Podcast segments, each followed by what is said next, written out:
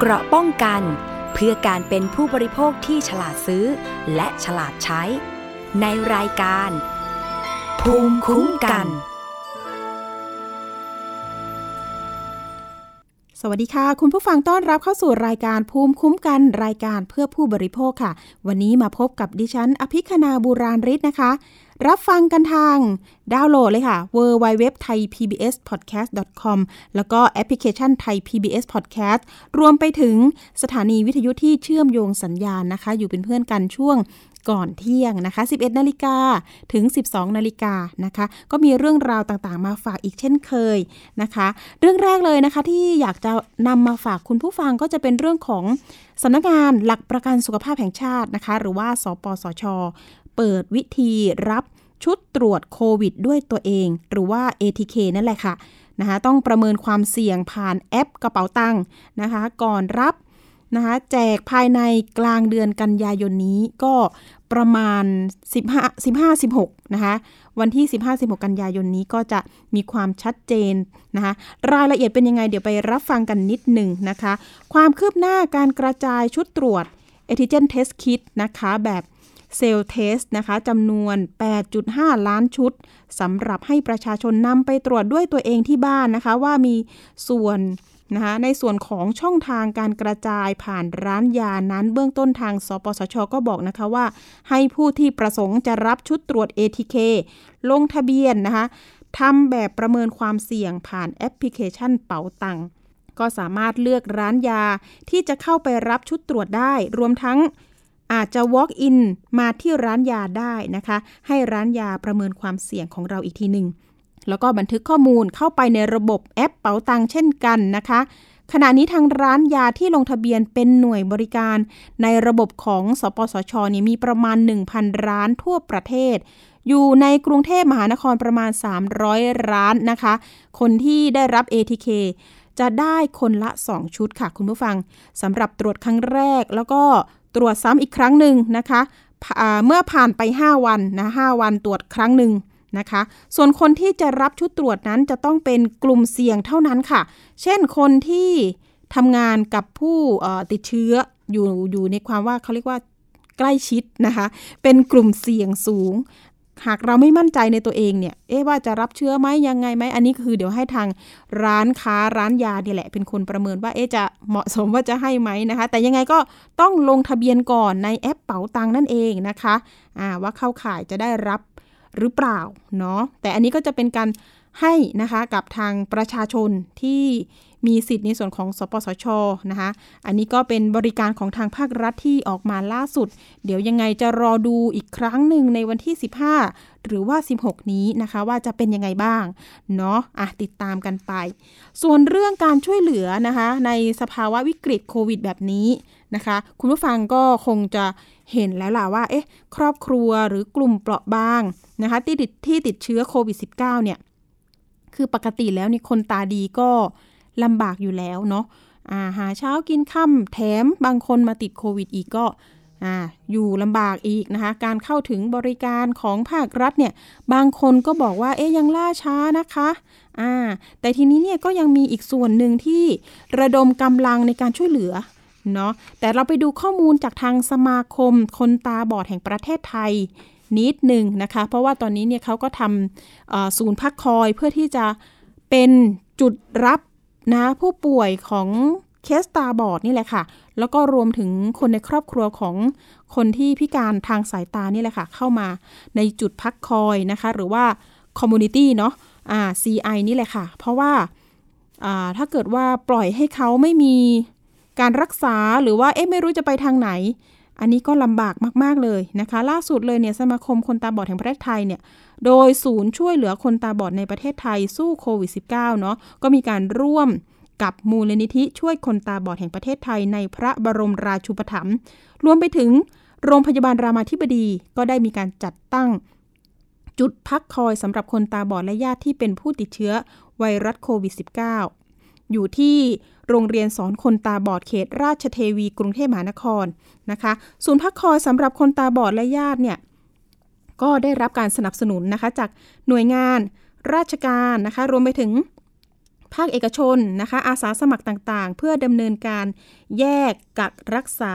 คนตาบอดและญาติที่เป็นผู้ติดเชื้อโควิดนะคะ ในพื้นที่กรุงเทพมหานคร แล้วก็ปริมณฑลด้วยนะคะ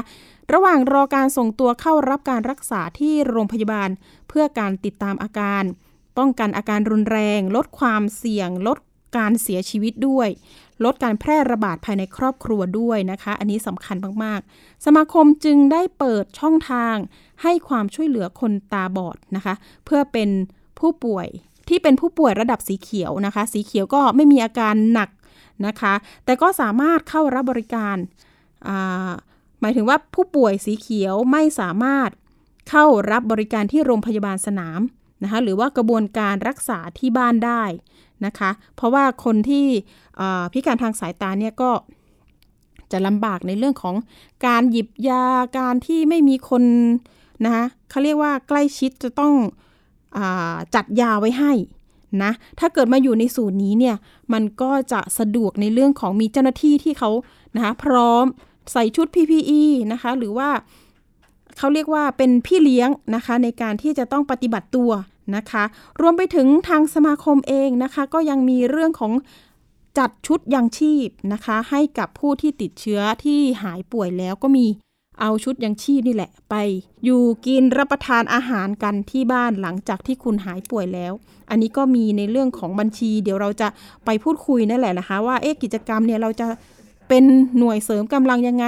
นะคะจะช่วยมีส่วนร่วมยังไงได้บ้างเนาะก็ช่วยกัน เพราะว่าตอนนี้เนี่ย หลายฝ่ายหลายอาชีพก็นะคะลำบากเนาะเดี๋ยวเราไปพูดคุยเพิ่มเติมนะคะ คุณเอกมลแพทยานันนะคะ นายกสมาคมคนตาบอดแห่งประเทศไทย อยู่ในสายกับเราสวัสดีค่ะ คุณเอกมลคะครับ สวัสดีครับ คุณปริมครับ สวัสดีครับคุณท่านผู้ฟังครับ ค่ะ ตอนนี้เป็นยังไงบ้างที่ศูนย์พักคอยค่ะ คุณเอกมลผู้ป่วยเห็นว่า เอ๊ะมันก็มียอดสะสมมา แต่ก็มีแบบหายกลับบ้านแล้วก็มีเป็นยังไงบ้างที่นั่นค่ะ ครับก็ศูนย์พักคอยสำหรับคนตาบอดนะครับ ที่เราตั้งขึ้นมาตั้งแต่วันที่ 12 สิงหาคมนะครับ จนถึงขณะนี้เนี่ย จากวันที่ 12 สิงหานะครับ จนถึงวันนี้ก็มีคนตาบอด และก็ญาติที่เป็นผู้ติดเชื้อนะครับ ได้แจ้งมาที่สมาคมนะครับ อยู่ประมาณ 45 คนนะครับ ก็ใน 45 คนนี้เนี่ยก็จะมีทั้งที่ประเมินอาการแล้ว นะครับ ส่งตัวไปที่โรงพยาบาลสนามสิรินทรแล้วก็ไปรักษาที่บ้านเป็นโฮมไอโซเลชันก็มี แล้วก็มีที่ที่ส่งมารักษาที่ศูนย์พักคอยนะครับสำหรับคนตาบอดตรงนี้เนี่ยอยู่ที่ประมาณ 20 คนครับ จากจาก 45 คนที่ที่ได้แจ้งเข้ามาที่สมาคม แล้วก็เราก็ได้มีการประเมินนะครับ โดยทีมหมออาสาครับก่อนหน้านี้ถ้าเกิดว่าไม่มีศูนย์พักคอยเนี่ย มีการแนะนำยังไงกับผู้ที่นะคะพิการทางสายตาแล้วก็อะ บังเอิญไปติดเชื้อมาอะไรเงี้ยค่ะ มีการแนะนำยังไงเบื้องต้นคะครับคือต้องยอมรับนะครับว่าก่อนที่จะมีศูนย์พักคอยสำหรับคนตาบอดนะครับ รวมถึงโรงพยาบาลสนามบ้านวิทยาศาสตร์สิรินทรเนี่ยคนตาบอดก็ค่อนข้างที่จะลำบากนะครับ พอติดเชื้อคือคนตาบอดเนี่ยค่อนข้างเป็นกลุ่มเสี่ยงเพราะว่าเขาต้องออกไปทำงานข้างนอก ไม่ว่าจะเป็นไปขายลอตเตอรี่หรือไปร้องเพลงนะครับ แล้วบางคนเนี่ยก็ประกอบอาชีพนวดบางทีก็ติดเชื้อได้ง่ายเหมือนกันนะครับ พอเป็นกลุ่มเสี่ยงแล้วเนี่ยมันก็จะมีคนตาบอดติดเชื้อจำนวนมากพอสมควรนะครับ ประมาณเป็นร้อยเป็นร้อยคนแล้วนะครับ แล้วตอนช่วงที่ก่อนที่จะมีพวกศูนย์พักคอยโรงพยาบาลสนามเนี่ย พอติดเชื้อขึ้นมาพอเราก็จะพยายามแนะนำส่งไปที่โรงพยาบาลทั่วไป โรงพยาบาลสนามทั่วๆไปที่เขามีการตั้งขึ้นมา แต่บรรดาโรงพยาบาลสนามเหล่านั้น บางครั้งก็จะลังเล นะครับ ไม่ไม่แน่ใจว่าจะดูแลผู้ติดเชื้อตาบอดเนี่ยยังไงนะครับ ก็เลยทำให้กระบวนการกว่าที่คนตาบอดที่รู้ตัวว่าติดเชื้อจะได้รับการรักษาก็ใช้เวลานานบางทีก็สี่ห้าวัน บางคนก็เสียชีวิตไปนะครับ เราก็เลยมีการพูดคุยกันกับภาครัฐ ในเบื้องต้นเนี่ยตอนแรกมีการตั้งโรงพยาบาลสนามสำหรับคนพิการนะครับ โดยโดยทางกระทรวงการพัฒนาสังคม และความมั่นคงของมนุษย์ แล้วก็กระทรวง วิทยาศาสตร์อุดมศึกษาและวิทยาศาสตร์นะครับ ก็ตั้งขึ้นมาที่บ้านวิทยาศาสตร์จริญพรตรงคลองหนึ่งนะครับ เป็นโรงพยาบาลสนามสำหรับคนพิการทุกประเภท ก็ทำให้เป็นที่ที่รองรับการรักษาได้สำหรับเฉพาะคนพิการ แล้วก็จากนั้นเนี่ยก็ยังเห็นว่า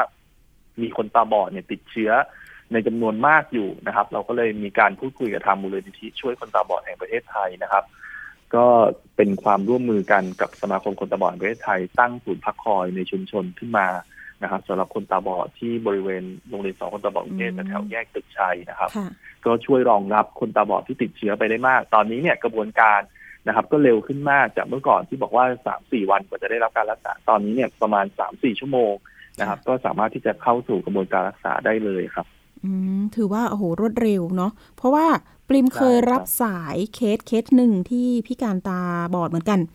นะคะ ก็จะมีแฟนเขาเป็นผู้ดูแลเนาะแต่ทีนี้แฟนเขาก็ มีปัญหาหลาย ๆ ด้านนะคะ ก็นานเหมือนกันค่ะ ประมาณสักหนึ่งสัปดาห์มั้งคะที่แบบได้ไปอยู่โรงพยาบาลสนาม แต่ก็ไม่แน่ใจว่าการดูแลของโรงพยาบาลสนามเป็นยังไงเนาะเพราะว่าเห็นว่าต้องวัดไข้เอง ต้องปฏิบัติตัวเองอะค่ะ อันนี้ก็น่าจะเป็นห่วงอยู่ แต่ทีนี้ทางสมาคมก็พยายามแก้ปัญหานี้อยู่ แล้วก็เห็นเห็นผลแล้วเนาะถ้าเกิดว่าคนที่เขา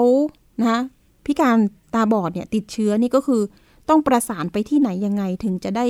เข้าอยู่ในศูนย์พักคอยที่นี่คะคุณเอกมลครับก็สามารถที่จะติดต่อไปที่สมาคมคนตาบอดแห่งประเทศไทยได้เลยนะครับ โดยโทรเบอร์ 0 2 2 4 6 3 8 3 5 นะครับ แล้วก็แจ้งแจ้งกับทางผู้ที่รับโทรศัพท์นะครับ ว่าเป็นผู้ติดเชื้อต้องการที่จะเข้ารับการรักษานะครับ จากนั้นเนี่ยเจ้าหน้าที่ของสมาคมที่รับเรื่องก็ จะทำการประสานกับทีมเรามีเรา ซึ่งเป็นทีมของกรมส่งเสริมและพัฒนาคุณภาพชีวิตคนพิการนะครับ แล้วก็จะมีทีมของหมออาสา ซึ่งเป็นคุณหมอจากโรงพยาบาลนครปฐมนะครับ แล้วก็มีการติดต่อกลับไปยังท่านนะครับ แล้วก็มีการประเมินว่าท่านมีอาการอยู่ในระดับใดเป็นผู้ป่วยสีเขียวสีเหลืองสีแดงนะครับ แล้วก็มีความเหมาะสมที่จะพักที่บ้าน พักรักษาที่บ้าน หรือว่าจะต้องมาพักที่ศูนย์พักคอยหรือโรงพยาบาลสนามนะครับ แล้วจากนั้นเนี่ย เขาก็จะส่งเคสไปที่โรงพยาบาลสนาม หรือมาที่ศูนย์พักคอยตรงนี้ เราก็จะมีการจัดรถนะครับ ไปรับท่านนะครับ ไปรับท่านมาเข้ารับการรักษา กรณีที่ท่านตรวจโดยใช้วิธี ATK นะครับ คือใช้เครื่องตรวจด้วยตนเองเนี่ยก็สามารถที่จะติดต่อมาได้นะครับคือถ้าท่านตรวจ ATK แล้วมีผลเป็นบวกเนี่ย เราก็จะไปรับท่านมานะครับ เพื่อเพื่อที่จะเข้ารับการ รักษาแล้วก่อนแต่ก่อนที่จะรับการรักษา เราก็จะมีการตรวจ PCR เพื่อยืนยันผลก่อนให้กับท่านด้วยนะครับ ก็ตอนนี้ใช้เวลาไม่นานขอเพียงแค่ว่าถ้าท่านรู้เนี่ยไม่ว่าจะผลด้วยวิธีการตรวจแบบใดก็ตามเนี่ยติดต่อมาที่สมาคมได้ได้ทันทีเลยนะครับ เราก็จะเร่งในการประสานส่งต่อนะครับเข้าสู่กระบวนการรักษาให้เร็วที่สุดเลยครับ ค่ะ คุณเอกมลแล้วเรารับเคสนี่เฉพาะในกรุงเทพกับปริมณฑลหรือเปล่าคะ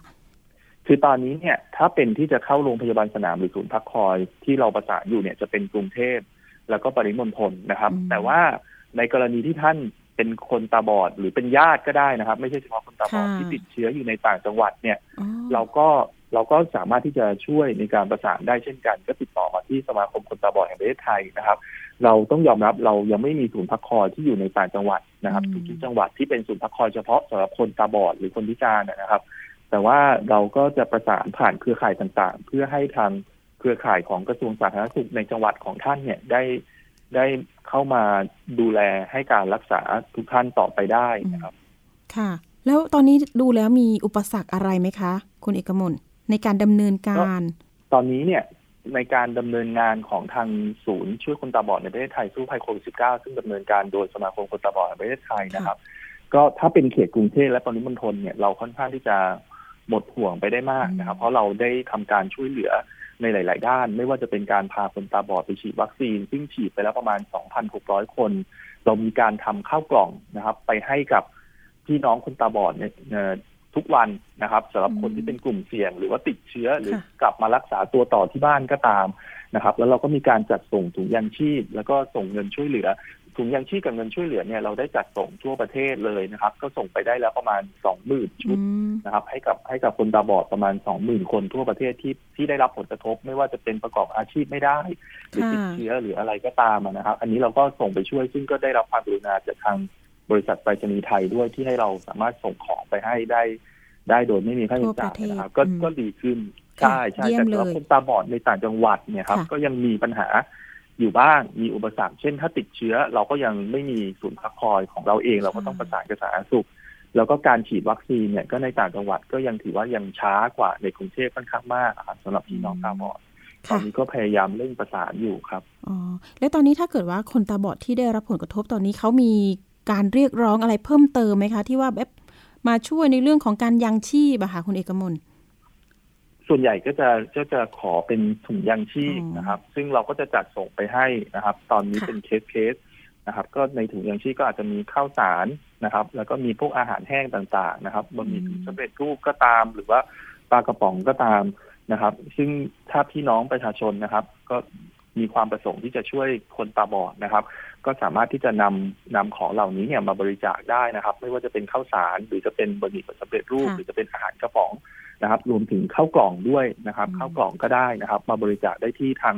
สมาคมคนตาบอดแห่งประเทศไทย อยู่ในซอยบุญอยู่ถนนดินแดง แขวงสามเสนในกรุงเทพนะครับเซิร์ช Google Map มาเลยก็ได้นะครับ มาที่สมาคมคนตาบอดแห่งประเทศไทยได้เลยครับ มีบัญชีด้วย ถ้าท่านจะบริจาคครับ จะบริจาคเป็นเงินนะครับ ช่วยเป็นเงินนะครับ ไปจัดหาความช่วยเหลือ หรือไปช่วยในงานของศูนย์พักคอยก็ได้นะครับ ก็สามารถบริจาคเป็นเงินมาได้ที่บัญชีนะครับ กองทุนช่วยคนตาบอดในประเทศไทยสู้ภัยโควิด -19 มูลนิธิคนตาบอดไทยนะครับ เป็นบัญชีของธนาคารกรุงเทพสาขาถนนดินแดงนะครับ เลขที่บัญชีหนึ่งสองแปดสี่สองหกเจ็ดหนึ่งสี่หนึ่งนะครับ ซึ่งถ้าบริจาคเป็นเงินเนี่ย แล้วท่านประสงค์จะขอรับใบเสร็จเพื่อลดหย่อนภาษี ก็สามารถที่จะติดต่อมาได้นะครับ ที่ทาง Facebook Page ของสมาคมคนตาบอดแห่งประเทศไทยนะครับ สามารถเซิร์ช Facebook แล้วก็ส่งเป็นข้อความ inbox เข้ามาได้เลยนะครับ ส่งชื่อแล้วก็ที่อยู่ของท่านนะครับ เราก็จะทำการทำใบเสร็จนะครับ แล้วก็ส่งไปให้ท่านทางที่อยู่ของท่านได้เลยนะครับ หรือจะ add ไลน์นะครับ เป็นไลน์ official ของสมาคมก็ได้นะครับ คือมีเครื่องหมาย at แล้วก็ T A B I N F O นะครับ แล้วก็ส่ง ส่งใบเสร็จ ส่งคำถามส่งอะไรต่างๆ มาที่ตรงไลน์ออฟฟิเชียลนี้ก็ได้เช่นกันครับออนไลน์ได้เลยนะคะ ก็ช่วยกันนะคะ คนละเล็กละน้อยก็ถือว่าเป็นน้ำใจจากคนไทยที่มาช่วยกันแบ่งปันในยามแบบนี้เนาะคุณเอกมลสุดท้ายนี้อยากให้คุณเอกมลเนี่ย พูดให้กำลังใจนิดนึงสมมุติว่าอะมีคนที่กำลังท้อแท้กับสถานการณ์อยู่เนาะไม่ว่าจะเป็นอะคนพิการตาบอดก็ตาม หรือว่าคนกลุ่มเปราะบางต่างๆ หรือว่านะ คนที่ประกอบอาชีพที่ได้รับผลกระทบก็ตามตอนนี้นะคะก็แต่ละคนดูแล้วสถานการณ์น่าจะไม่แตกต่างกัน แต่ว่าอยากจะให้มีพลังใจนะคะอ่าคุณเอกมลให้กำลังใจคนกลุ่มนี้หน่อยค่ะ ครับก็สำหรับทุกคนเลยนะครับ ไม่ว่าจะเป็นคนตาบอดตาดีนะครับ เราก็เข้าใจว่าในสถานการณ์โควิด ก็เป็นสถานการณ์ที่ยากลำบากสำหรับทุกๆคนนะครับ แต่ผมคิดว่าตอนนี้เนี่ยเราน่าจะอยู่ในช่วงที่ ผ่านกำลังจะผ่านพ้นในช่วงที่มันยากลำบากที่สุดไปแล้วนะครับ ก็อยากจะให้ทุกๆคนเนี่ยมีกำลังใจผมคิดว่ากำลังใจจะเป็นสิ่งสำคัญที่ทำให้เราสามารถฝ่าวิกฤตครั้งนี้ไปได้พร้อม ๆ กันนะครับ ก็เชื่อว่าการฉีดวัคซีนน่าจะน่าจะเร่งตัว แล้วก็ทำให้การทำมาค้าขายการประกอบกิจการต่างๆเริ่มที่จะกลับมาเป็นปกติ ได้มากขึ้นเรื่อยๆนะครับ ก็หวังว่าพวกเราก็จะได้ใช้ชีวิตเป็นปกติโดยเร็วนะครับ แล้วก็ถ้าใครที่พอมีเราก็ช่วยเหลือคนที่ด้อยกว่านะครับ แล้วถ้าใครที่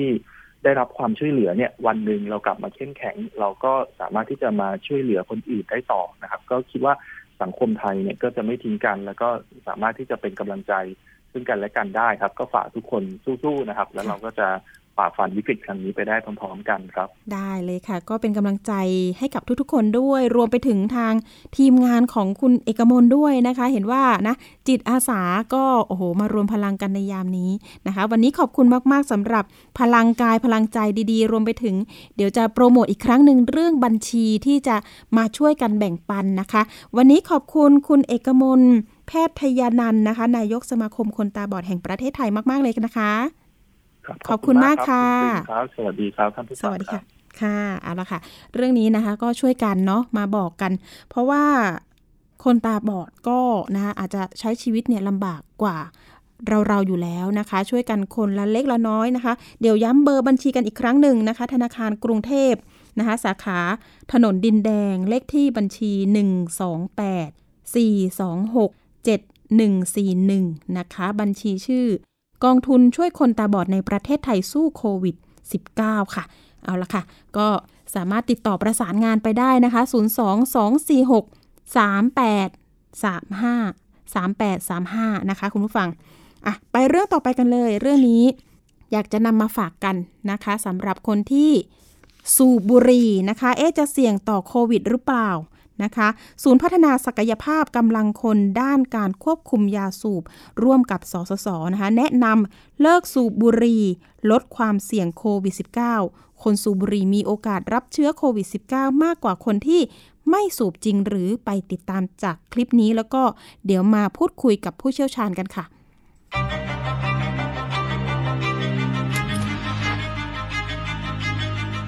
การสูบบุหรี่เนี่ย ทำให้ร่างกายมนุษย์เนี่ยสุ่มเสี่ยงต่อการติดเชื้อโควิด -19 มากยิ่งขึ้น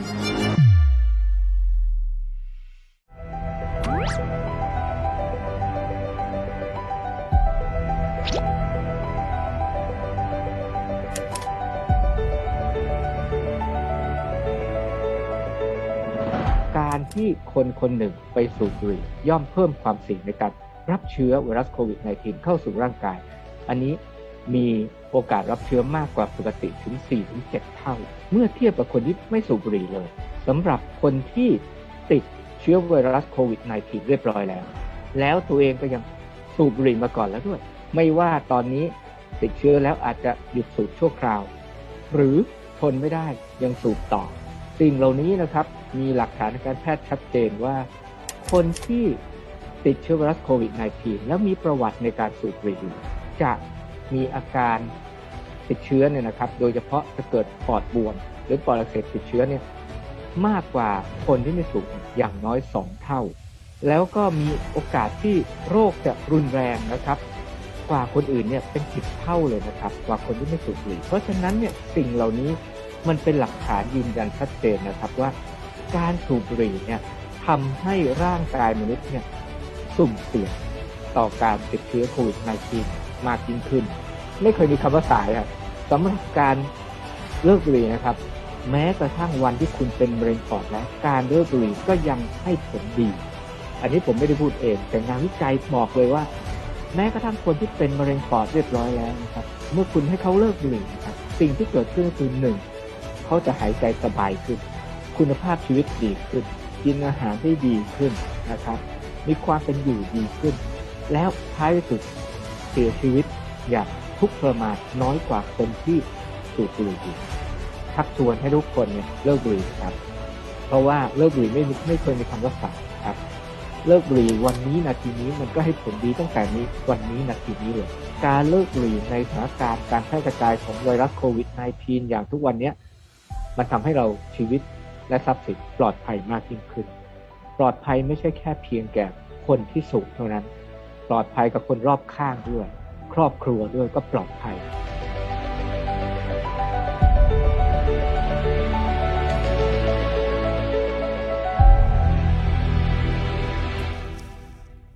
ค่ะก็ขอบคุณสำหรับรองศาสตราจารย์นายแพทย์สุทัศน์รุ่งเรืองหิรัญญานะคะ อาจารย์ภาควิชาอายุรศาสตร์ คณะแพทยศาสตร์ มหาวิทยาลัยศรีนครินทร์วิโรธค่ะ แต่เรื่องนี้นะคะ ดิฉันก็สงสัยว่าเอ๊ะถ้าเกิดว่าคนสูบบุหรี่เนี่ยมันจะเสี่ยงมากน้อย อย่างไร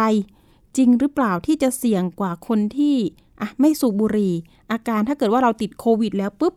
นะคะมันจะรุนแรงแค่ไหนนะคะ เดี๋ยวเราไปพูดคุยแล้วก็สอบถามเพิ่มเติมนะคะ กับศาสตราจารย์ แพทย์หญิง ดร อรพันธ์โภชนะนุกูลนะคะผู้อำนวยการศูนย์ ความเป็นเลิศทางด้านโรคภูมิแพ้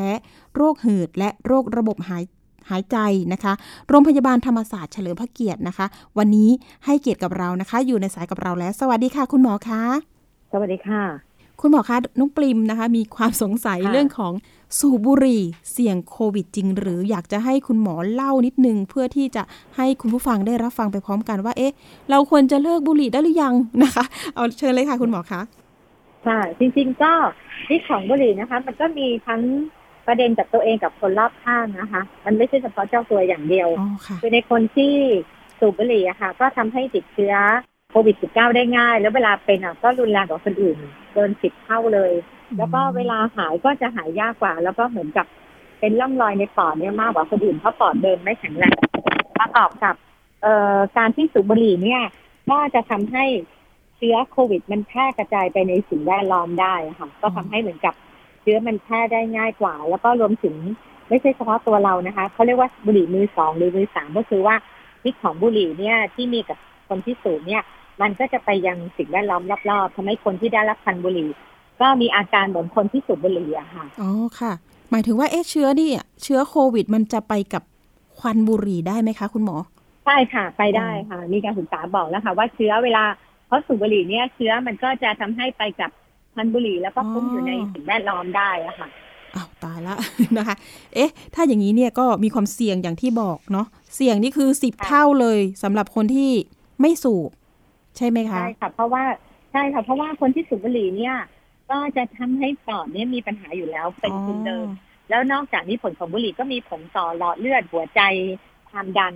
ซึ่งไอ้โควิด -19 อะค่ะ มันก็ชอบลงไปที่ปอด แล้วก็ชอบมีปัญหาเรื่องหลอดเลือดหัวใจความดันเบาหวาน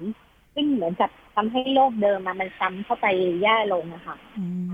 เพราะที่บว่าอกผลว่าจากบุหรี่มันมีผลกระทบต่อหลายระบบของร่างกายอะค่ะ ค่ะ ก็คือที่บอกว่ารักษาหายยากกว่าใช่ไหมคะค่ะใช่เอ๊ะถ้าค่ะเกิดถ้าเกิดกินยาฟาวิพิราเวียร์ สมมุติว่าเราติดแล้วนะคะแล้วแล้วยาค่ะนี้มันจะไปช่วยให้ผ่อนหนักเป็นเบาไหมคะคุณหมอ ก็ไม่ได้ช่วยมากอะค่ะคือผลของค่ะบุหรี่เนี่ยคือถ้าถ้าเป็นแล้วก็ถ้าเป็นแล้วก็เป็นเลยอะค่ะอ๋อเพราะฉะนั้นเนี่ยด้วยความที่ว่าผลของบุหรี่ที่มันทำลายเนื้อปอด หรือส่วนอื่นๆของร่างกายเนี่ย มันเป็นแล้วก็เป็นเลย เพราะฉะนั้นเนี่ย ถ้าเกิดมีการติดเชื้อเนี่ย ถ้าเชื้อลงไว้ที่ปอด มันก็ทำลายปอดได้เลยเพราะฉะนั้นคือเออ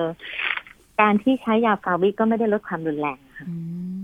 คุณหมอมีข้อแนะนำยังไงดีอะสมมุติว่าตอนนี้หลายคนอยากเลิกบุหรี่ แต่ก็ยังเลิกไม่ได้ แล้วมีค่ะเรื่องความเสี่ยงตรงนี้มาด้วย เรื่องสถานการณ์ค่ะโควิดอะค่ะคุณหมอแนะนำยังไงดีคะ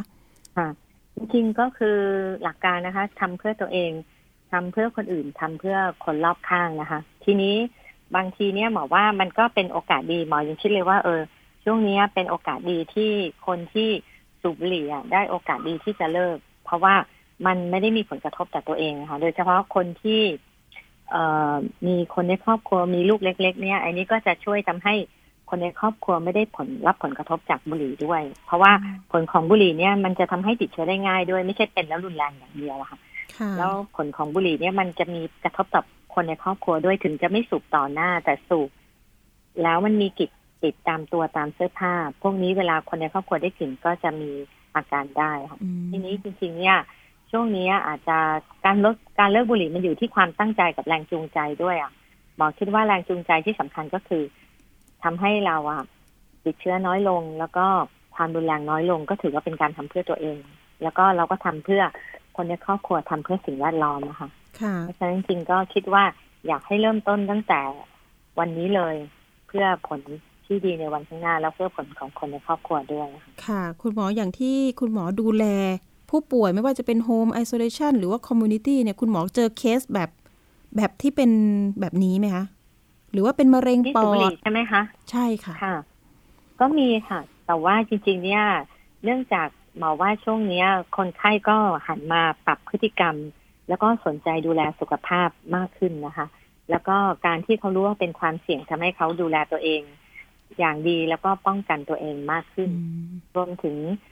การรับวัคซีนก็จะมีประโยชน์มาก เพราะคนที่สูบบุหรี่ก็จะมีปัญหาเรื่องเสี่ยงต่อการติดเชื้อในปอดได้ง่าย เพราะฉะนั้นเนี่ย นอกจากวัคซีนโควิด -19 แล้วก็คนไข้กลุ่มนี้ก็แนะนำให้รับวัคซีนไข้หวัดใหญ่กับวัคซีนปอดอักเสบหรือปอดบวมด้วยอะค่ะ มันเหมือนกับจะไม่ให้การติดเชื้อซ้ำซ้อนแล้วทำให้ปอดยิ่งแย่ลงค่ะค่ะแล้วก็แนะนำให้คนไข้กลุ่มนี้ก็คือเรื่องบริหารปอดด้วยด้วยธรรมชาติที่ปอดเดิมอะอาจจะมีปัญหาอยู่สมรรถภาพปอดแย่ลงนั้นการที่เราฟื้นฟูสมรรถภาพปอดของเราด้วยตัวเองเนี่ย ก็จะทำให้เหมือนกับพื้นฐานเดิมเราก็ดีขึ้น เวลามีอาการมันจะได้ไม่เอ่อ จะได้ลดความรุนแรงค่ะคุณหมอคะเราฟื้นฟูยังไงดีคะคุณหมอแนะนำนิดนึงค่ะหายใจก็คือเข้าวิธีการนะคะ ก็คือค่ะอ่าตรงนี้ก็คือว่าเลยจริงๆเนี่ยหลักการหายใจของเราอะปกติเราหายใจเข้าออกปกติใช่ไหมคะค่ะแต่ปอดจะขยายไม่เต็มที่นั้นหลักการบริหารปอดก็คือ หายใจเข้าให้ปอดขยายเต็มที่แล้วก็ค้างไว้ คือเหมือนหายใจเข้าท้องป่อง หายใจออกท้องแฟบแต่เราต้องหายใจเข้าให้สุดนะคะแล้วเวลาหายใจออกก็หายใจออกให้สุดปอดอืมโดยที่ เราอาจจะใช้มือข้างหนึ่งจับไว้ที่ตรงกระบังลมตรงใต้ชายโครงแล้วก็อีกข้างหนึ่งจับไปที่หน้าอก แล้วทำให้หายใจจนกระทั่งมือยกขึ้น คือมือดันมือขึ้นอะค่ะ นี่ก็คือท่าเบสิกพื้นฐานทำสิบถึงสิบห้าครั้งก็ได้ค่ะแต่ต้องทำบ่อยๆนะคะ ว่างปุ๊บนั่งดูทีวีก็ทำว่างปุ๊บนั่งดูทีวีก็ทำนี่ก็คือท่าแรกท่าต่อไปก็คือใช้เป็นยกแขนนะคะ เหมือนกับยกแขนขึ้นเหนือศีรษะยกไปด้านข้าง ใช่ค่ะ มันก็ทำพร้อมกับการหายใจ หลักการก็คือต้องฝึกหายใจเข้าเต็มที่ออกเต็มที่อ่าช้าๆลึกๆ ผ่านทางจมูกด้วยผ่านทางปากด้วยนั้นก็จะช่วยได้ค่ะ เข้าไปดูใน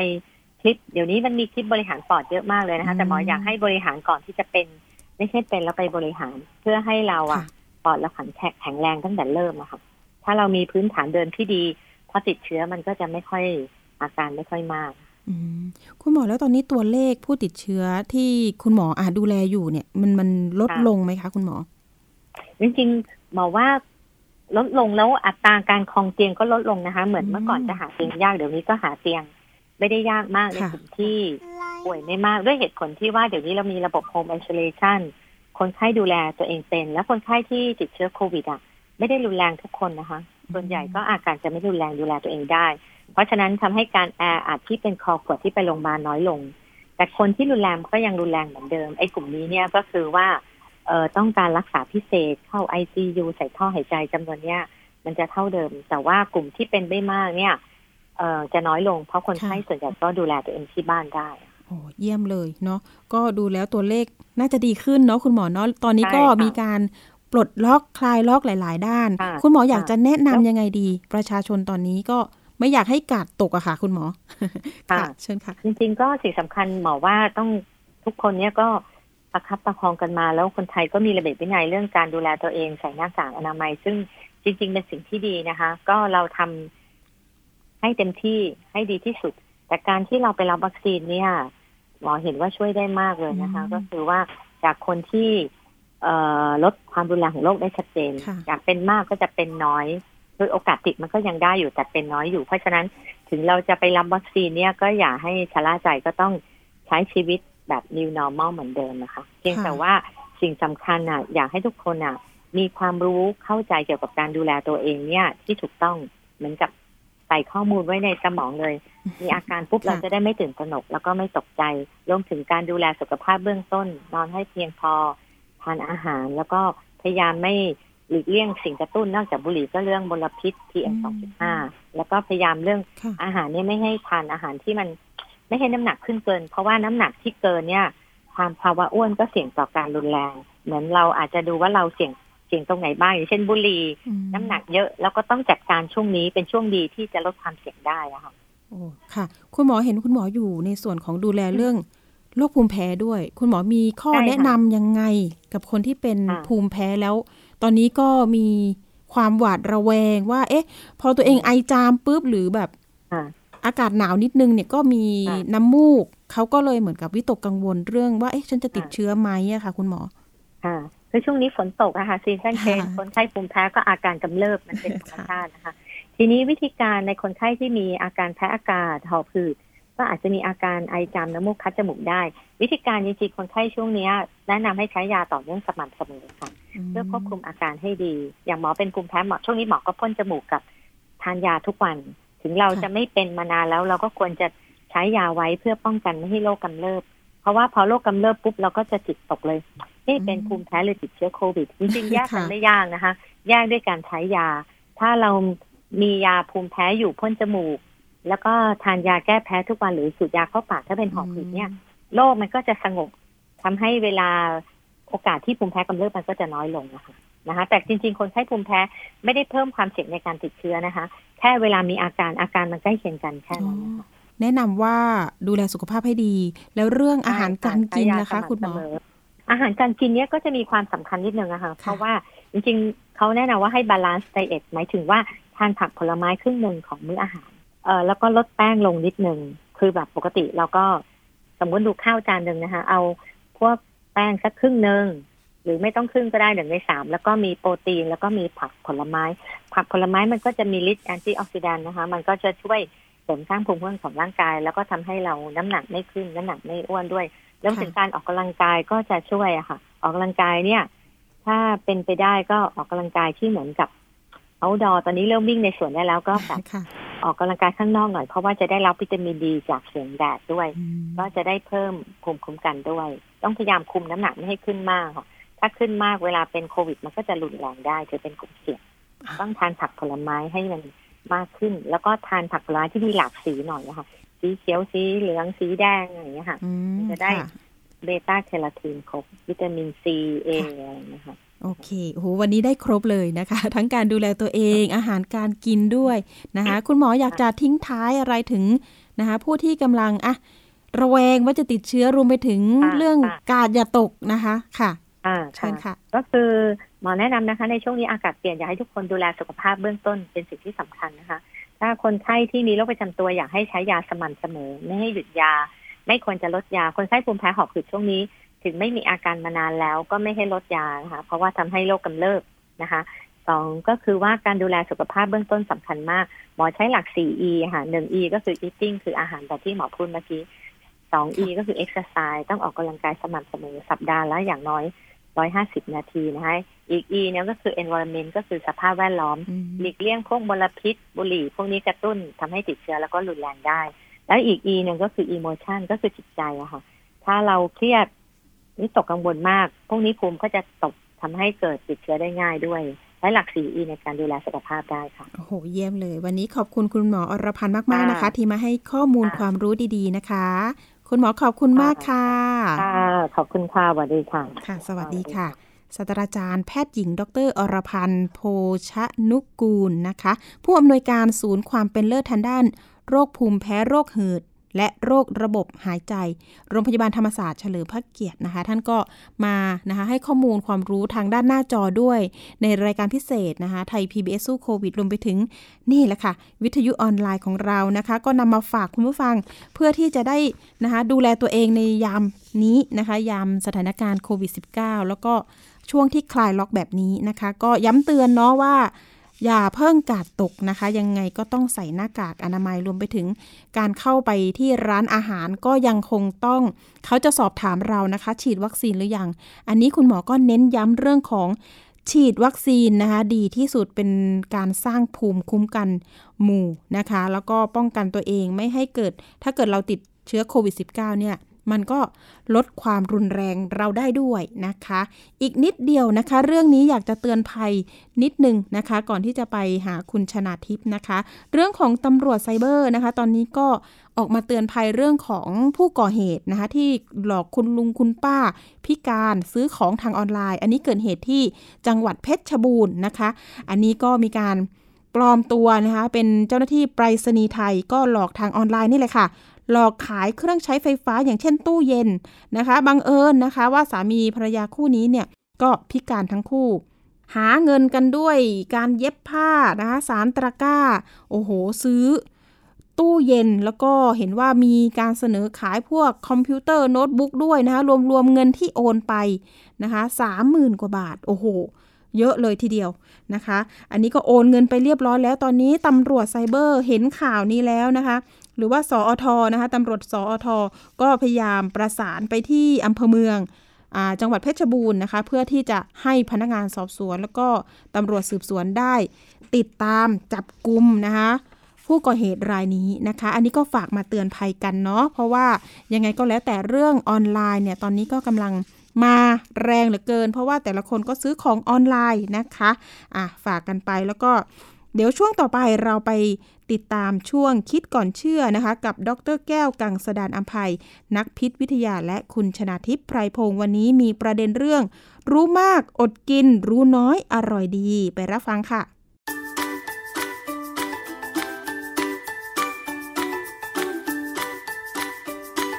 ช่วงคิดก่อนเชื่อ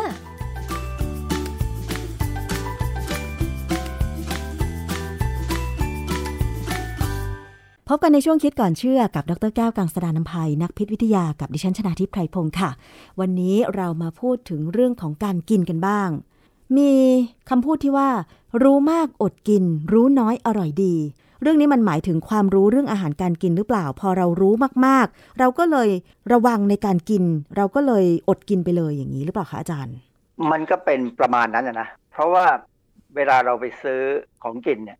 ถ้าเรามีความรู้ มากๆเนี่ยเพิ่มรู้มากไปเนี่ย ก่อนที่เราจะซื้อเนี่ย เราจะเริ่มประเมินแล้วว่าไอ้สิ่งที่เราเห็นเขาขายอยู่เนี่ย มันน่ากินไหมอืมสินค้าสำเร็จรูปที่วางแสดงให้เราเห็นเนี่ยเพื่อให้เราหยิบไปให้เราซื้อของที่ใส่ในถุงพลาสติกไว้เรียบร้อยแล้วเนี่ย มันดีไหมเราควรจะซื้อมากินไหมอืมเพราะว่าอะไรสินค้าที่ขายตรงต่อผู้บริโภคเนี่ยนะในหลักการแล้วเนี่ยไม่ต้องติดฉลากค่ะก็ได้ ยกเว้นบางคนอาจจะติดฉลากไว้นิดนึง เพื่อโฆษณาตัวเองว่า ถ้าอร่อยหรือติดใจเนี่ยจะติดต่อได้ที่ไหนอ๋อนะฮะอันนี้เหมือนกับกรณีที่เคยเกิดเป็นข่าวว่า ขายน้ำส้มคั้นสด คือไอ้พอพวกนั่นแหละพอขายพวกนั่นแหละดีๆ พอคั้นสดเอาแช่ แล้วก็วางขายที่ร้าน พอขายดีปุ๊บก็เลยมีคนสั่งซื้อต่อ แล้วเอาไปขายที่ร้านอีกทีหนึ่งทีนี้มันก็เลยเกิดประเด็นดราม่าว่า น้ำส้มเนี่ย ผลิตเป็นโรงงานหรือเปล่าทำไมไม่มีฉลากอย่างนี้ใช่ไหมอาจารย์ อันนั้นเขาก็ พยายามทำให้ถูกตามกฎหมายนะ แต่ว่าจริง ๆ แล้วเนี่ยสินค้าพวกที่คั้นสดเนี่ยควรจะเป็นโรงงานที่ดี ควรจะมี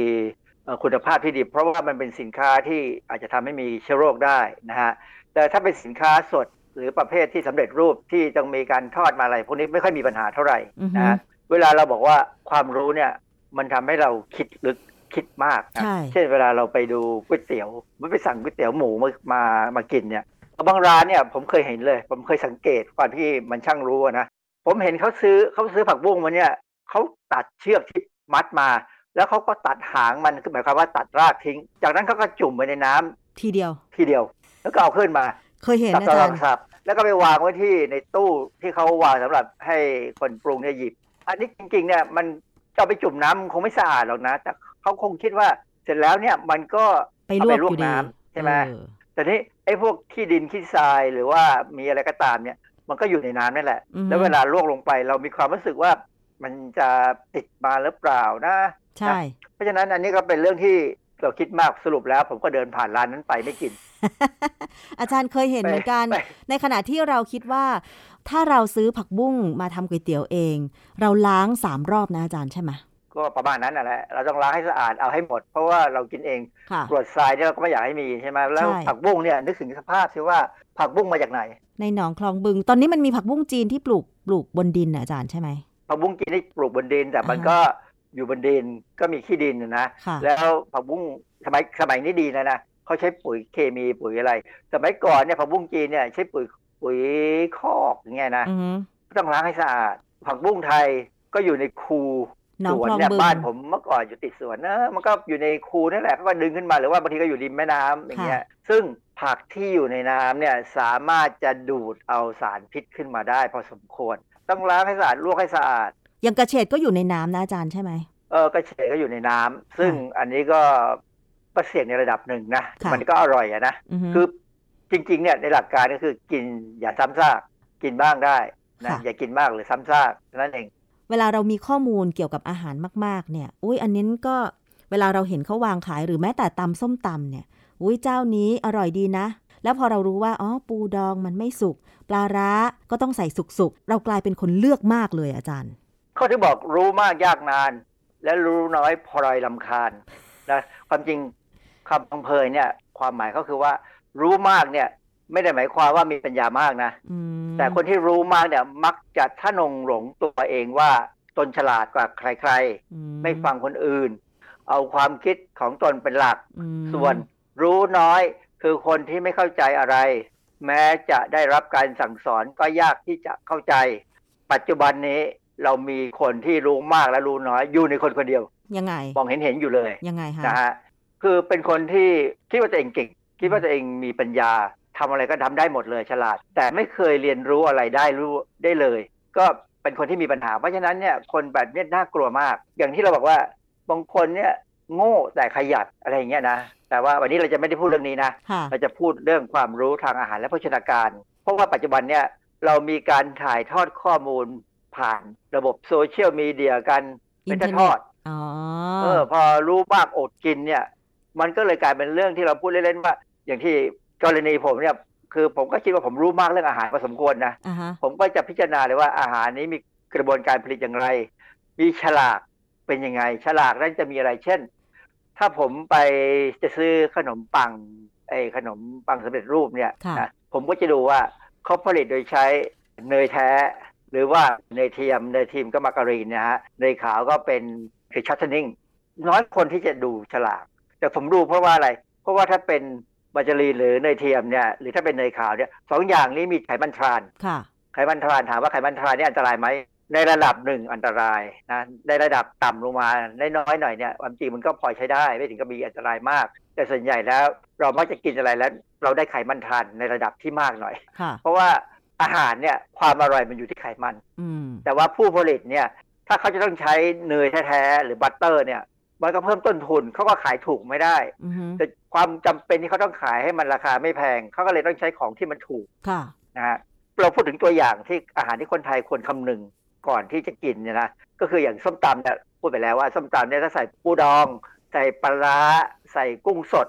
อย่าไปกินมันเลยถ้าเป็นไปได้นะเพราะว่าพวกนี้เป็นแหล่งของพยาธิผมว่าผู้หญิงทุกคนส่วนใหญ่หลายร้อยก็เก้าสิบจะถามเนี่ยชอบกินอืผมก็ไม่เข้าใจเหมือนกันว่าทำไมถึงชอบกินนะ เพราะว่าผมไม่กินอะ บางคนเขาอ่าเขารู้สึกว่ามันสดดีมันหวานดีอาจารย์เขาไม่ได้นึกถึงเรื่องพยาธินะฮะแต่บางคนเนี่ยรู้ว่ามีพยาธิอย่างเช่นผมเคยอ่านบทความเนี่ยเขาบอกคนอีสานเนี่ยที่เป็นโรคพยาธิใบไม้ตับเนี่ย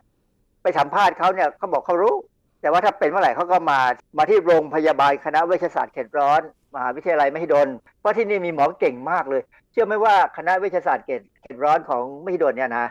มีหมอที่เก่งเกือบจะที่สุดในโลกเลย เกี่ยวกับโรคพยาธิอืมในประเทศเขตร้อนค่ะเรามีตัวอย่างเยอะมาก เรามีเรื่องอะไร subject ให้ศึกษาเยอะนะฝรั่งเนี่ยหลายหลายประเทศนะเขาต้องไม่มาเรียนที่เรา อ๋อเหรอ เพราะว่าเออออย่างอย่างต่างประเทศเขาอาจจะไม่ค่อยกินของดิบมั้งยกเว้น ญี่ปุ่นที่มีปลาดิบ แต่ว่าปลาดิบของเขาก็มาจากน้ำทะเลลึกใช่ไหมอาจารย์ มันไม่ใช่ใช่น้ำเขาทะเป็นน้ำทะเลน้ำจืลึดกพยาธิไปใช่ไหมไม่ค่อยถึงอืมนะเพราะฉะนั้นเนี่ย ไม่ว่าจะประเทศไหนอะชอบมาเรียนที่บ้านเรานี่แหละเพราะว่าเรามีมีเคสเยอะมากนะฮะค่ะอันนี้นอกจากอาหารที่ใส่อย่างส้มตำพวกนี้แล้วเนี่ย ขนมที่เป็นเบเกอรี่เมื่อกี้ผมเล่าให้ฟังแล้วไงว่า ถ้าใส่เนยเทียมนะมาการีน หรือเนยขาวคือ shortening เนี่ยนะพวกนี้เนี่ยก็จะเป็นอันที่จะมีไขมันทรานส์ ซึ่งถามว่ากินมากกินมากอันตรายแน่เพราะบางทีมันบางคนกินกินหมดกล่อง ซื้อมาเป็น กล่องสามสี่สิบห้าสิบาทเนี่ยกินหมดเลย เพราะว่ามันบางทีมันก็อร่อยอะนะบางบางยี่ห้อเนี่ยอร่อยดี ผมก็ชอบกินนะ แต่พอถ้าเห็นเป็นไขมันทรานกับมาการีนเนี่ยผมก็จะหยุดผมไม่กินแล้วผมก็กินนิดเดียวค่ะถ้าจะเป็นนะ ตั้งแต่ดิฉันจัดรายการภูมิคุ้มกัน แล้วก็ได้ทราบเกี่ยวกับเรื่องของไขมันทรานส์เนยชนิดต่างๆ เนี่ยก็ทำให้ดิฉันระวังเหมือนกันนะ อันนี้จะเข้าข่ายแบบรู้มากอดกินหรือเปล่าอาจารย์วันนี้รู้มากแล้วอดกินแน่เพราะว่า เราจะกังวล เราจะกังวลความจริงผมเคยนึกอยากจะพูดเรื่องไขมันทรานให้ยาวๆอะนะค่ะแต่ว่าก็อย่ามันยาวไปมันจะเป็นวิชาการมากคือไขมันทรานเนี่ยถามว่ากินไปถ้ากินนิดเดียวเนี่ยเป็นไงไหมไม่เป็นไรเพราะว่าไขมันทรานในยร่างกายใช้เป็นพลังงานได้อือฮึแต่ปัญหาอย่างหนึ่งคือว่าเอ่ออวัยวะที่จะใช้ไขมันทรานเป็นพลังงานได้คือตับอืมันไม่มีอวัยวะอื่นดังนั้นพอตัดถ้าใช้ไขมันทรานเนี่ยนะถ้าเรากินทรานไขมันทรานเยอะๆเนี่ย มันใช้ไม่หมดอือฮึ ตอนเนี้ยมันถึงจะเอาไปสร้างเป็นคอเลสเตอรอลค่ะทำให้เรามีไอตัว LDL เยอะเพราะคอเลสเตอรอลใน LDL จะสูงค่ะนะฮะเพราะฉะนั้นไขมันเอ่อทรานส์ส่วนมากมันจะอยู่ในอาหารที่ใช้ไขมันอย่างเช่น มาการีนที่เป็นเนยเทียม แล้วมันหอมด้วยอาจารย์ อันนี้เขาแต่งสีแต่งกลิ่นนะฮะจริงๆ มันไม่มีไม่มีกลิ่นอ๋อนะฮะมันไม่มีกลิ่น เพราะว่าเอ่อเนยเทียมหรือ shortening อะไรก็ตามเนี่ย มันเป็นการเอาน้ำมันเหลวๆเนี่ยน้ำมันอาจจะเป็นน้ำมันถั่วลิสงหรือน้ำมันเป็นพวก polyunsat คือไขมันที่มีความไม่อิ่มตัวสูง polyunsaturated คือไม่อิ่มตัวสูงเขาเอามาเติมไฮโดรเจนเข้าไป เพื่อให้มันเริ่มอิ่มตัว แต่ไม่อิ่มตัวจนหมด คืออย่างนี้เขาใช้คำว่า partially hydrogenation partially แปลว่าบางส่วนเหตุที่เขาไม่เติมไฮโดรเจนให้เต็มที่เลยเนี่ยเพราะมันจะกลายเป็นไขมันซึ่งแข็ง ซึ่งค่ะซึ่งมันก็มีลักษณะสัมผัสที่ไม่ดี เขาก็จะให้มันออกนิ่มๆคล้ายๆเนยคล้ายๆเนยจริงๆอะนะฮะอืมแล้วเขาจากนั้นเขาก็เติมสีออกเหลืองๆเติมกลิ่นให้มันหอมจำได้สมัยเด็กๆ เวลาเราไปซื้อขนมปังปิ้งขนมปังทาเนยเนี่ยเขาทามาการีนที่หน้านะฮะใช่แต่มันหอมดี ถ้าแล้วทาเนยจริง ๆ เนี่ย มันจะไม่เป็นสับปะรดไม่เป็นเรื่อง มันจะไม่อร่อยเลเวยลาเหรอตอนอาเนี้ยจารย์มันมันไม่ใช่ไม่อร่อยมันอร่อยมาก แต่ว่าลักษณะสัมผัสจะไม่ดีเพราะว่าเนย butter เนี่ยเวลามันโดนความร้อนเนี่ย มันจะละลายไปกับและติดแบบติดแล้วดูไม่สวยบนขนมปังปิ้งอะอ๋อแต่ถ้าเป็น butter เนี่ยมันดูสวยอืมน้ำตาลโรยเนี่ยสวยมากแต่อันตรายมากนะ อย่ากินบ่อย กินน้อยๆนะฮะค่ะอาจารย์ เพราะฉะนั้นเนี่ยต่อไปนี้คือตั้งแต่รู้เรื่องไขมันทรานส์มาการีน ซึ่งส่วนใหญ่จะอยู่ในมาการีนเนยเทียมอะไรอย่างเงี้ย ดิฉันก็ระวังในการกินพวกโรตีอะใช่ ผมไปดูไปดูโรตีแช่แข็งที่เขามีขายนะ หยิบขึ้นมา ไปดูมาสิบกว่าหนแล้วหยิบขึ้นมากี่ทีก็ไม่เคยซื้อเพราะว่าเขาใช้แต่มาการีนนะฮะก็เลยไม่กินนั่นน่ะหรือว่าสิเวลาเราไปซื้อครัวซองนะทางสรรพสินค้าเนี่ย เวลาเราซื้อครัวซองสมัยก่อนเนี่ย ก่อนที่จะมีเรื่องเกี่ยวกับไขมันทรานเนี่ยเขาจะบอกแค่ใช้ไขมันเขาจะไม่บอกเลยว่าเขาใช้ไขมันอะไรตอนหลังเนี่ยพอเราบอกว่ามาการีนกับชัตเทนนิ่งเนี่ยมันไม่ดีเนยขาวเนี่ยนะมันไม่ดีมีไขมันทรานเนี่ยเขาก็เริ่มติดว่าเขาบอกเป็นครัวซองมาการีน เป็นครัวซอง เนยขาวอะไรก็ตามเขาจะเขียนบอกไว้นะอือฮึแต่ว่าถ้าเป็นครัวซองเนยจริง ๆ นะบัตเตอร์เนี่ยมันจะแพงขึ้นไปอีกประมาณ 2 หรือ 3 เท่า เออ ใช่ไม่น่าปัจจุบันนี้ถึงมีครัวซองที่แบบยี่ห้อดัง ๆ แล้วก็แพงๆอะอาจารย์ แพงเพราะว่าเวลาเขาทำอะเขาทำครัวซองเนี่ยเขาเอาเอาเนยบัตเตอร์เนี่ยทาไปเป็นชั้นๆ แล้วก็ทำคือพูดง่ายๆว่าเวลาจะทำเนี่ย มันใช้ใช้เนยมาก ครัวซองเป็นอาหารที่อร่อย แต่อันตรายที่สุด ชนิดหนึ่งเลยนะไขมันสูงมาก พลังงานสูงมากค่ะเพราะฉะนั้นถ้าใครสามารถกินครัวซองได้ไม่ว่าจะเป็นครัวซองที่ราคาแพง หรือครัวซองที่ราคาถูก ขอให้กินแต่น้อย กินแต่พอรู้รสอย่ากินมาก บางอันเนี่ยอันเบลอเลยนะ ใหญ่ๆจะกินหมดนั่นนะโอ้โหพลังงานมหาศาลเลยและอันตรายมากค่ะนะเห็นไหมคะว่าตอนนี้เราเริ่มจะรู้มากแล้วก็อดกินแล้วอาจารย์ ก็กินน้อยๆ นะกินพอรู้รสแล้วก็ส่วนที่ยังหิวอยู่ก็ไปกินผลไม้ซะค่ะ แล้วยังมีประเภทเครื่องดื่มอีกนะอาจารย์ อย่างเช่นเครื่องดื่มประเภท3 in 1ที่มันใส่ จะเป็นพวกกาแฟสำเร็จรูปใช่นะครีมเทียมหรือเป็นชาสำเร็จรูปอ่าที่ใส่ครีมเทียมหนึ่งก็คือเป็นตัวองค์ประกอบที่เป็นตัวให้รสให้ให้รสชาติให้อะไรก็ตามนะ ส่วนที่สองจะเป็นไอเป็นน้ำตาลค่ะนะและส่วนที่สามจะเป็นครีม ซึ่งปกติเนี่ยเราใช้นมผงก็ได้ หรือใช้เป็นครีมเทียมนมสดก็ได้ หรือใช้เป็นนมสดเขาไม่ใช่ก็ใช้คือใช้นมผงนั่นแหละนะ เพราะว่ามันต้องแห้งนี่ใช่ไหมอือฮึแล้วก็อาจจะใช้เวย์ก็ได้ คือนี่เพราะฉะนั้นเนี่ยก่อนจะซื้อเครื่องดื่มthree in one ที่มีขายตอนนี้มีขายเยอะมาก ทั้งกาแฟทั้งชาทั้งอะไรต่ออะไรเนี่ยนะให้ดูซิว่าส่วนที่มันจะเป็นส่วนที่ใช้ไขมันเนี่ย คือครีมเทียมหรือเวย์ผง หรือนมผงขาดมันเนยค่ะ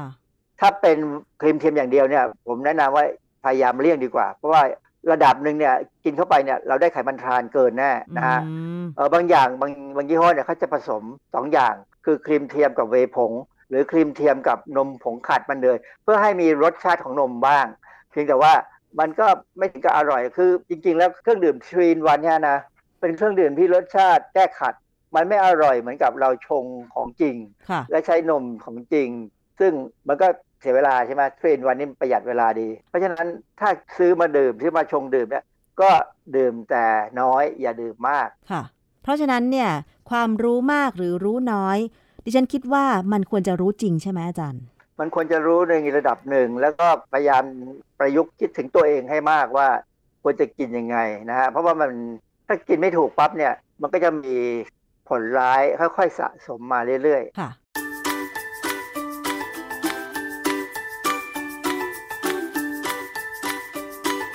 ช่วง คิดก่อนเชื่อ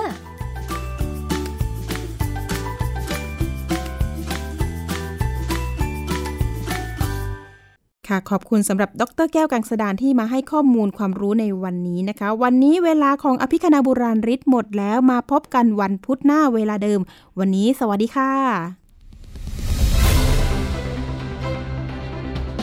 ติดตามรายการได้ที่ www.thaipbspodcast.com แอปพลิเคชัน Thai PBS Podcast หรือฟังผ่านแอปพลิเคชัน Podcast ของ iOS Google Podcast Android Podbean SoundCloud และ Spotify ติดตามความเคลื่อนไหวของรายการและแสดงความคิดเห็น โดยกดถูกใจที่ facebook.com/thaipbspodcast